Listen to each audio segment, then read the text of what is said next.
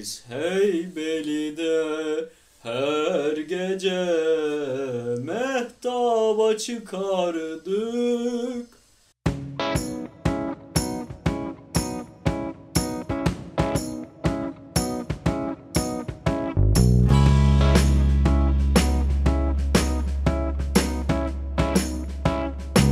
Merhabalar.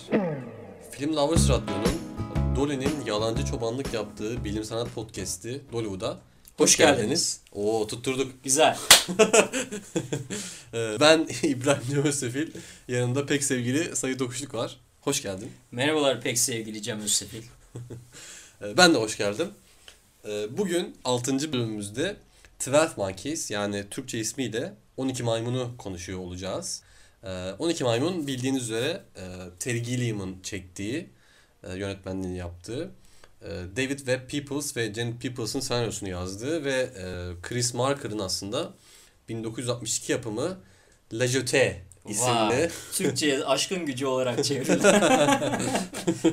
Fransızcam gitgide gelişiyor ama. Mükemmel. Nerelerden? E, neydi? Ne söylemiştin? Ee, Pierre. Yani Pierre Bull'den buralara gelmiş olmam gurur verici. Sayı Okuşuk'la Fransızca 101 dersi. Ee, Chris Marker'ın 1962 yapımı. Bir daha söylemeyeceğim ismini. Sizi de bırakacağım.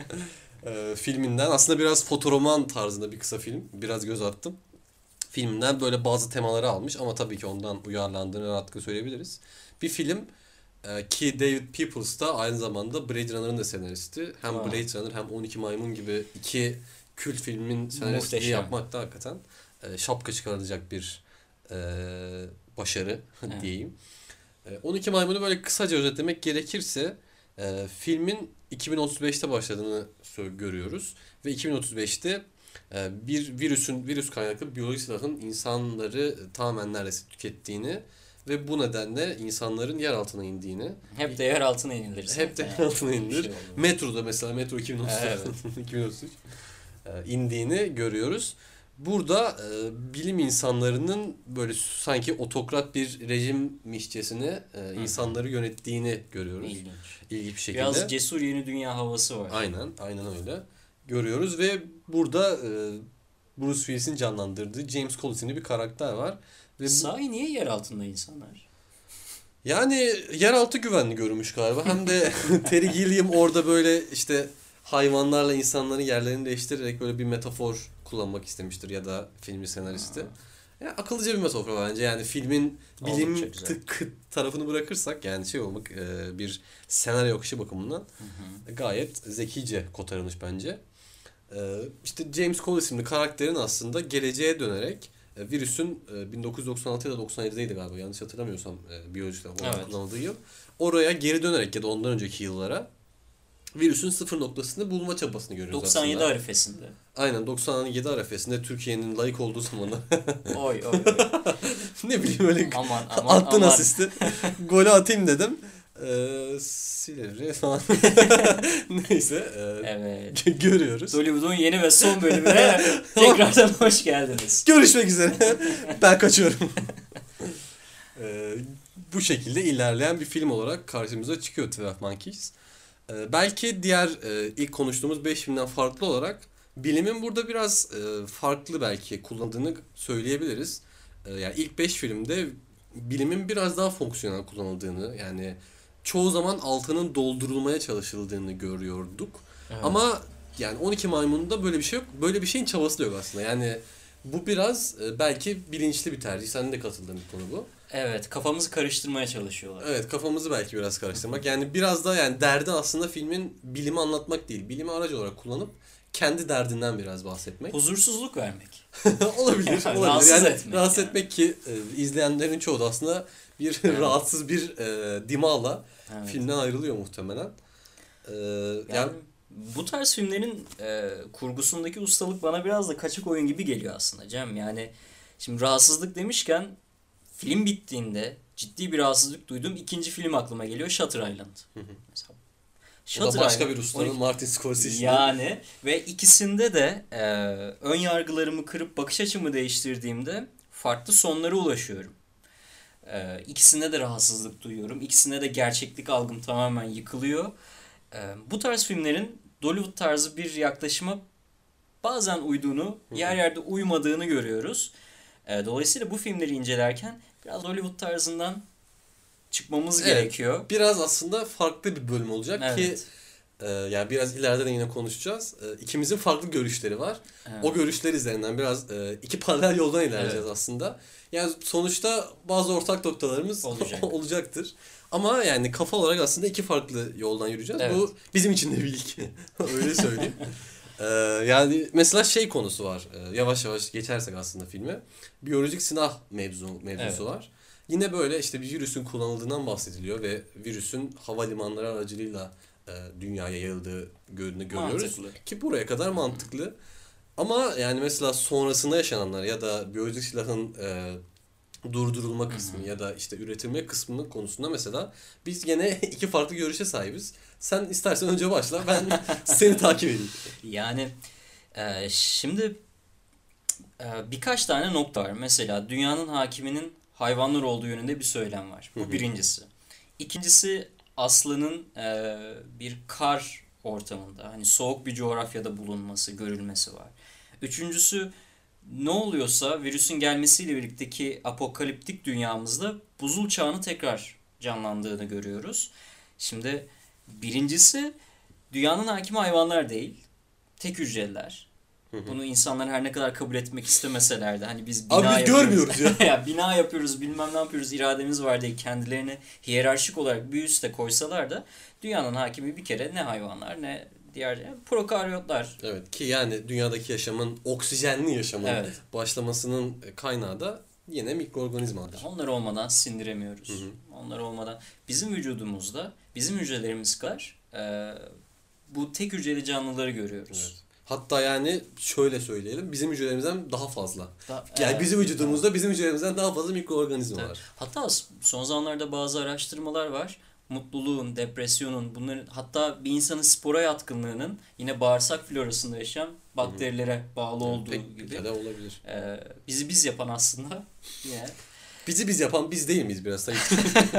Pardon. E şimdi Dollywood tarzıyla yaklaştığımızda dünyanın hakimi hayvanlar veya insanlar bütün bu argümanları bir siliyoruz. Dolayısıyla burada bir elenme var. Ee, ikincisi yani ne oluyor da buzul çağı geri geliyor? Yani bilemiyorum. En son 13 bin yıl önce yaşamıştık bu buzul çağını. Ee, yok olmasıyla birlikte buzların e, insanlar, toplumlar vesaire kurdular. Ee, acaba şey mi demek istediler? Yani yeni bir buzul çağı, yeni bir e, insan toplum yapısı gibi bir mesaj mı vermek istediler? Bunlar tabii e, çok paranoid, e, şizofren yapısındaki argümanlar olacaktır. Ama ve lakin filmin bilimsel yanının zayıflık olarak e, ön plana çıkmadığını e, çünkü Bruce Willis'in karakterinin paranoid şizofren olduğunu e, kabul etmek durumunda kalıyorum. Ben buna inanıyorum. Hı hı. Bence Bruce Willis'in karakteri paranoid şizofren. Ve bundan sonra da filmi ben bu yönde izledim. Aynen. Yani senin görüşün bu şekilde. Ben ben de dediğim gibi farklı bir yoldan ilerledim. Mesela ya kar olayında yani işte ya da soğuk olayında sadece onun bir kış günü olduğunu düşündüm. Yani çok üzerinde mesela durmadım.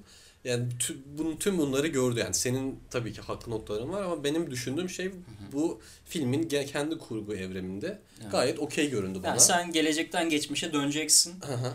Ben e, geçmişte kalacağım ve her şeyi kabul, e, hayal olarak kabul Evet edeceğim. yani biraz bu iki farklı yoldan ilerliyoruz. o Mesela zaman savaş başlasın. Mesela yani yine sen biyolojik silah olayından biraz başladın. Yani işte bunun Bruce Willis'in aslında bir e, hayali evreninde geçtiğini söyledin. Evet. Ben aslında bu biyolojik silah olgusunun e, bilimin iki farklı e, etik kolundan ilerlediğini düşünüyorum. Yani örnek vermek Yani bir gerekirse. temsiller üzerinden mi gidiyor yani? Aynen. Bence iki farklı konu temsil ediyor. Mesela çevre etiği denilen böyle bir alan var.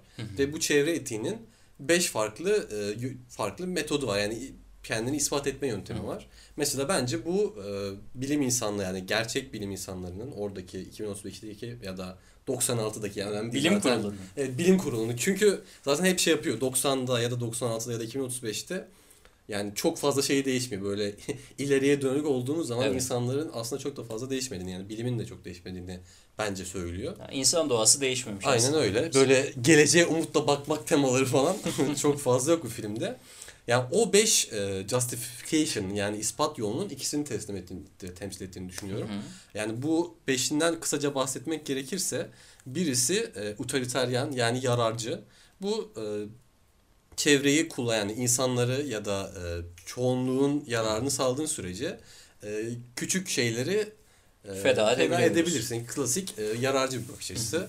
E, ekolojik bakış açısı var. Ekolojik bakış açısı e, doğanın olması gibi korunması gerektiği yani bitkilerin, hayvanların korunması gerektiği ve zaten bu yani onların varlığının kabul edilmesinin bize sonunda yarar sağlayacağı e, Hmm. uzun vadede söyleniyor. Yani kant etiği diyebilir miyiz? Benziyor aynen öyle ama Kant etiği biraz daha aslında ahlaki etiğe yakın. Tabii, E, tabii. Ahlaki e, ispata yakın. Onu Hı. da birazdan bahsedeceğim. E, estetik olarak e, şey olması, estetik ispatı sadece işte doğanın bir estetik güzelliği olarak doğanın güzelliğinin e, takdir Bir ahenk edilmesi. ve nizam Evet, içinde evet, biraz- vardır ya falan Evet, biraz polyanlacılık belki. Ahlaki olarak var. Ahlaki olarak da bizim çevreyi korumamızın, çevrenin devamlılığını sağlamamızın kendi ahlaki sorumluluğumuz olduğunu söylüyor ki bence bu biraz daha Kant etiğine yakın. Evet. Biraz da Kızılderili etiğinedir. Aynen öyle. Son olarak da kültürel olarak ispat yöntemi. O da yani tamamen doğayı ya da çevreyi e, değerlendirme biçiminin kültürlere bağlı olduğunu söylüyor. Mesela Hindistan'da ineğe tapınmak falan gibi. Çok Hmm. çok çok basit bir yerden örnek verirsem. Yani kültür zaten hani agriculture, ekim Hı hı. e, demektir. Bir insanın doğasına yerleştirdiklerimiz Hı hı. hani nasıl toprağa bir şey ekersin oradan çıkar. Demek ki ona Gibi. göre Gibi aynen böyle beş farklı ispat var. Ya ben mesela e, bilimin yani günümüzde de olabilir dediğim gibi 2035'te de olabilir. Bilim her zaman yani çoğu zaman her zaman diyeyim yararcı bir bakış açısı güdüyor. Yani Evet. her zaman bir e, kişi ya da hayvan işte deney hayvanlarını çokça görüyoruz hı. filmde feda etmek e, binlerce milyonlarca insanın canını kurtardığı için e, okey gibi olup Evet. devam ediyor ve aslında e, bunun sonucu olarak da belki işte insanlığın gitgide işte daha fazla hayvanları, bitkileri kullandığını ve onları onları yani zarar verdiği uzun vadede Hı hı. bir bakış açısı var. Ama mesela o bilim insanının, biyolojik silahı üreten e, viroloğun bundan rahatsız oldu. Bu yararcı bakış açısını aslında dünyanın dünyayı sona götürdüğü Tabii. fikrinde ki bunu da e, bu psikoloğun bir, konu, bir konuşmasında Hı hı. yanına gidiyor ve böyle bir iki üç cümlesi var ve bunu vurguluyor aslında. Hı hı. Dolayısıyla onun bakış açısı biraz daha ahlaki etiğe Hı hı. yakın duruyor. Ama şöyle bir durum var. Bu ahlaki etiği sağlıyorken milyarlarca insanı öldürüyor. Tabii. Bu yani ne kadar ahlaki etiğe yakın dursa da yani çevreyi korumak bizim birincil görevimiz olarak de bu çok çok çok çok ekstrem bir yöntem. Ve aslında bunu zamanımızda ekoterörizm olarak adlandırıyoruz. Bence aslında bu iki farklı görüş üzerinden Hı. e, ilerliyor olabilir. Yani ben en azından böyle gördüm biyoloji Evet. silah mevzusunu. Evet. Semboller üzerinden Aynen. yakalamışsın yani bilimler Ben üzerinden. öyle düşünüyorum. Yani burada bir ayrıldığımız bir konu var. Yani e, şimdi o zaman bana söz hakkı doğar. Tabii ki. ya şimdi e, Bruce Willis'in paranoid şizofren olduğunu kabul ediyorum ben. Paranoid şizofrenler e, kimlerdir, nelerdir? Gerçekle hayali karıştıran insanlardır. E, gerçek nedir diye baktığımızda film bunu da bir hayli tartışıyor. Yani e, film aslında biraz gerçeği tanımlamak da istiyor. Akıl hastalığı üzerinden. E, şöyle bir şey e, örnekleme kuralım. E, biz doğaya geldik. E, doğayı gözlemledik, algıladık. Algıladıktan sonra somut olan dünyayı e, matematik köprümüze, beynimizdeki matematik köprüsünden geçirdik ve onu sembolleştirdik. Ne demeye çalışıyorum? Bir balık gördün. Onu e, kafana bir balık koduyla, şifresiyle, bir dil aracılığıyla sembolledin ve artık o somut olan şey balık bir soyut şifre haline dönüştü Sayın, bana Bu- balık verme. Valla balık ya bu bir şeydir. Ee, gerçekliktir bu. Yani gerçeklik dediğimiz şey budur. Ee, peki başka neler vardır yani? Kaç kategoriye böl- bölebiliriz bütün bu kavramları? Mesela mutlak gerçekler vardır ki bunlar insanlar dünyada var olsa da olmasa da, insan zihni olsa da olmasa da her zaman var olan şeylerdir. Mesela güneş. Her zaman vardır. Orada var olmaya devam edecek. İnsanın zihninde yine neler vardır? Mesela var olan şeyler vardır. Bir şey vardır. Ama e, o dil ve matematik köprüsünden geçip sembolleşmemiştir. Sadece bir şey vardır. Hani belki tanımlayamadığın bir his. Mesela bu var olan bir şeydir. Ama gerçekleşmemiştir. Ona isim verememişsindir. Yok olan şeyler vardır. Yoksa yoktur. Şimdi paranoid şizofrenlere baktığımız zaman bu insanlar gerçek ve hayal olan şeyleri karıştırıyorlar. Bizim Orta Doğu coğrafyasında da biz çok hayal ederiz. Bu hayalleri gerçek zannederiz. Ee, bu yüzden de çok sıkıntılıyızdır. İçimiz, karnımız, midemiz, kafamız hep şişkindir. Çünkü hayalleri hep gerçeğe atmışızdır. Ee, paranoid şizofrenlerde ger- neyin gerçek neyin hayal olduğunu ayırt edemiyorlar. Ee, hemen şöyle bir örnek vereyim. Akıl oyunlarındaki Profesör Doktor John Nash'i hepimiz hatırlarız herhalde. Tabii ki. Severiz severiz. Yani kendisi de paranoid şizofren. Ee, dünyaya özel bir görev için geldiğini zannediyor. Gazeteden şifreler çıkartıyor. İşte devlet yetkililerine bu şifreyi ulaştırıyor. Yani kendi hayal dünyasını gerçek haline getirmiş durumda. Şimdi Bruce Willis de mesela MR görüyor. Bu MR'ı bir şekilde zaman makinesine dönüştürüyor. İkisi de mavi ve tüp şeklinde. Ki bu sahnelerde biraz arka arkaya geliyor aslında. Arka arkaya geliyor. Yani bilerek yapılmış işler. Çünkü zaten film de bizim kendi gerçekliğimizi sorgulamamızı istiyor. Yani neyin gerçek olup neyin gerçek olmadığını çözemememizi istiyor. Aynen yine Shutter Island'da olduğu gibi. Ki filmin sonunda da iyice kafalar karışıyor. Aynen. Bir şeyle daha destekleyeyim hatta. Ee, Bruce Willis'in karakteri hastaneden, akıl hastanesinden kaçar gibi olduğunda hemen bir başka deli yanına gelip diyor ki Florida'ya git diyor. Hani televizyondaki reklamda görüyor bunu ve daha sonra arabaya binip Florida'ya gitme kararı alıyor. Üçüncü bir destek daha yapayım. Ee, filmin başlarında e, bir bilim kuruluyla Evet. akıl hastanesinde oturuyor ve konuşuyor. Ben o ekibi kendi hayal dünyasında hani sanki onu geçmişe gönderen bilim insanlarıyla Hı hı. e, özdeşleştirdiğini Evet, teori olarak sunabilirim. E, ama senin teorinde tabii o insanlar Evet benim teorimde bilim insanları farklı farklı bir yapıda, amaca hizmet ediyor. Yani farklı şeyleri sembolize ediyor. Aynen. Yani ben e, mesela bilim insanlarının ya da bilim özelinde e, ki yaklaşımların e, ya bilimin çevreye iki farklı yaklaşımı özelinde e, konumlandığını düşünüyorum. Ki bunlar teknosentrizm ve ekosentrizm. Hı hı. Ya bilim genelde teknosentrik bir bakış açısı güder. Bu teknosentrik bakış açısı biraz aslında yararcı olan. e, yani çevreyi kullanmamız okey. Çünkü e, insanlığın bir yararı için bilim ve teknoloji üretiyoruz. Evet. Eğer ki e, çevreye çok önemli zararlar verirsek yine teknoloji ve bilimle bunu çözebiliriz noktasına yaklaşıyor. Yani dediğim gibi biraz yararcı ama uzun vadede biraz ahlaki etiğe de göz kırpıyor. böyle bir ortacı da biraz bir yol. E, Ya bilim çoğu zaman aslında böyle ilerliyor. Yani Evet. ekonomik e, yararları ya da işte insanlığın büyümesini ya da işte bu teknolojinin ya da bilimin e, bir e, bir ekonomik olarak yararlı olmasını bir şekilde Yani biz günümüzde çevreye e, teknosentrik bir yaklaşımla yaklaşıyoruz diyebilir miyiz? Ya Top- kesinlikle. İnsan topluluğu olarak. Ama yani özellikle e, bilimin ilk zamanı ya bilimin hı. ilk zamanı demek ne kadar doğru bilmiyorum da 50'lere kadar en fazla 50'lere 60'lara kadar su, yani genellikle teknosentrik bir bakış açısı. Yani çevreye olan zararımız çok fazla düşünülmüyor. Yani hiç göz önüne almıyor neredeyse. Aslında tam da bu noktada çevrecilik akımı doğuyor. E, Rachel Carson'ın 1962'de yazdığı Silent Spring isimli bir 12 maymun ordusu. makale var gibi aynen. Onlar da bir faktör kesinlikle. Mesela Rachel Carson bu romanında e, toprakta çok fazla pestisit yani gübre kullanılmasının uzun vadede yar, yararsızdan ziyade zarar sağlayacağını söylüyor ve aslında çevrecilik akımını tetikliyor. Ki daha sonra çok fazla makale ve e, roman ya da bu tarz e, metinler yazılıyor E, ve Garrett Hardin'in yazdığı 1968'de yayımlanan Tragedy of the Commons isimli bir e, makale de var.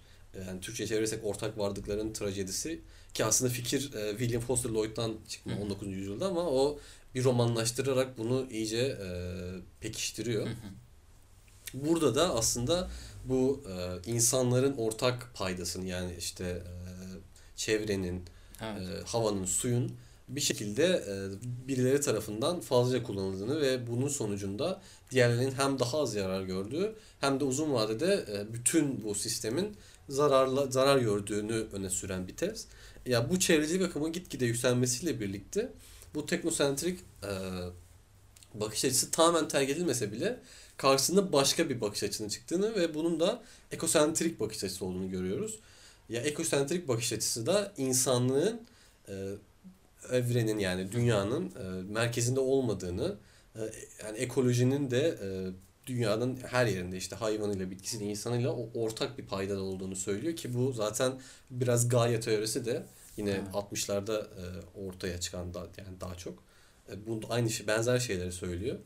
E, Biz hiçbir canlıların üstün değiliz. Değiliz. Aynen. Ekosentrizm aslında. bunun üzerinden yürüyor. Aslında işte bu bilim insanlarının e, yaptıklarının teknosentrik bakış açısıyla şekillendi. Twelve Monkeys'te öyle tek şekillendiğini ve bunun sonucunda da aslında e, hayvanların e, işte ya mesela deney yapılan hayvanları görüyoruz. Hayvanların, bitkilerin bir şekilde zarar gördüğünü görüyoruz.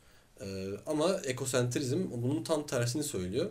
E, ben aslında filmin bu çevreye bakış açısı bakımından bu iki e, felsefeyi karşılaştırdığını düşünüyorum. Gelecekteki bilim insanları teknosentrizmi temsil ederken Aynen öyle. günümüzdeki e, virüsün mucidi aslında aslında virüsün mucidi değil de 12 maymun ordusu mu demeliyiz ekosentrizm? Biraz daha evet onlar ekosentrik yaklaşıyor. Yani en azından bakış açısı olarak öyle. Ee, yani mesela şey de öyle. Ee, bir şeye zarar verdikten sonra doğaya bunu sadece teknolojiyle ya da e, bilimle yeniden düzeltilemeyeceğinin de belki orada altı çiziliyor. Çünkü mesela bilim insanları Bruce Willis'in karakterini mesela zaman yolculuğuyla geriye olmaya çalışıyor ama hata yapıyorlar. Yani Evet. bilimin aslında kesin bir şey olmadığının yani bilimin de yanlışlanabilir olduğunun hatalı olabileceğinin belki buralarda da yine altı çiziliyor gibi. Yani yorumladım. e, filmin bir diğer hilesi de şurada aslında. E, zaman hani bizler için zaten anlaşılması zor bir kavram. Hı hı. E, bundan önceki izlediğimiz filmlerde de zaman kavramını açıklamakta bir hayli zorlandık. İnsanın beyni zaman algısında problem yaşıyor ve biz bu zamanı mekana aktarmaya çalışıyoruz. Hani mesela ne deriz? Akşam üzeri geleceğim deriz. Hep böyle mekan üzerinden zaman anlatmaya çalışırız. Ve zamanla ilgili anlaşılır kılabilmek için onu neden sonuç ilişkileri kurarız. Hani geçmiş neden doğurur? O neden gelecekte bir sonuç ortaya çıkartır gibi. Fakat e, filmde bu zaman algısının kırıldığını da görüyoruz. Yani şunu demeye çalışıyorum. Bazı sonuçlar neden doğuruyor? Bazı nedenler son böyle bir e, ilginçlik var ortada. Aynen Memento'da gördüğümüz gibi aslında. Zaman algımız kırılıyor. Buradan da e, Ki burada bir örneği daha var. Onu Evet. söylemeden geçemeyeceğim. Bruce Willis'in I See Dead People Evet. repliği. Kesin. 4 yıl sonra 6. iste kendisine söyleniyor. o da demek ki yine dairesel zaman döngüsünde Evet. oraya bir gidip gelmiş. Evet ve e, şimdi bu teknosentrik yaklaşımdaki o gelecekteki bilim insanları aslında geçmişi değiştirmek istemiyorlar. Yani zaten onların öyle bir amacı yok. Evet. Onların amacı geçmişin e, e, ne denir ona garantörlüğünü yapmak. Yani geçmişin geçmişte yaşananların aynı şekilde olmasının garantörlüğü. Evet, yani Bruce Willis'i aslında geçmişi kurtarmaya Evet. yollamıyorlar. Ki Veya Bruce Willis- geçmişteki insanları kurtarmaya Evet. çalışmıyorlar. Ki 5 onda- milyar insanı kurtarmaya çalışmıyorlar yani Ki onu aslında. baş, filmin başında söylüyor. Ben zaten seni kurtaramam. Bunlar oldu yaşandı diyerek onu biraz belirtiyor hakikaten. Ee, yani nedir? Olmuş olan olur. Olmuş da Yani- ölmüşe çare. Ol- geçmişe mazi derler. Evet. Ee, yani böyle bir bağlaması var. Ee, öte yandan deliliğe övgü de var. Şimdi ben deliliğe takmış durumdayım. Hani deli dediğimiz insanlar kimler baktığımızda filmde de bahsi geçen Ignaz Semmelweis mesela. Evet. Galileo, Nietzsche. bu insanlara zamanında hep deli denmiştir. Çünkü bu insanlar bize gerçek gerçekleri sunarlar. Yani gerçek olan şeyleri sunarlar. Hayal satmazlar. İnsanların görmek istemediği gerçekleri bize sunarlar. Mesela Ignaz Semmelweis ne yapmış zamanında? Bir hastanede devamlı ölü çocuklar e, görülmeye başlanmış. Bu arada kadın doğum hastanesi. E, insanlar buranın lanetli olduğunu düşünmüşler. Yanlış bir gerçeklik aslına bakarsan.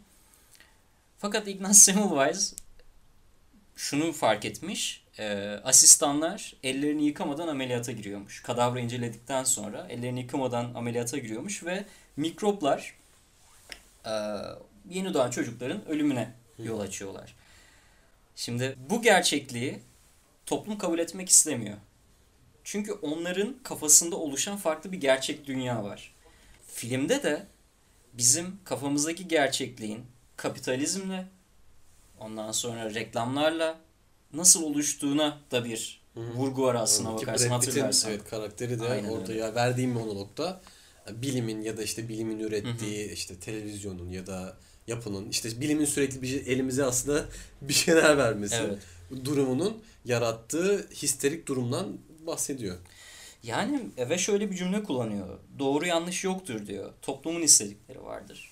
Şimdi istek deyince benim aklıma biyolojik isteklerimiz geliyor. Hani belki üremektir.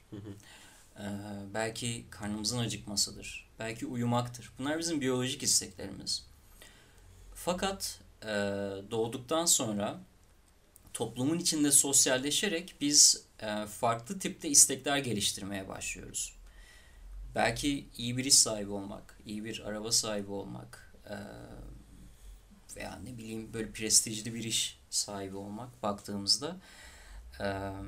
Şimdi burada birkaç tane problem var. Birincisi bu istekler insanlığın kendi yarattığı dünyanın ürettiği istekler. Hani bizim yarattığımız dünya nedir? Aynen senin bahsettiğin işte bu teknosentrik yapıda yani sanayiler, işte yeşil alanların yok edilmesi, ekosistemin düşünülmemesi ne için? Daha çok üretim yapabilmek adına.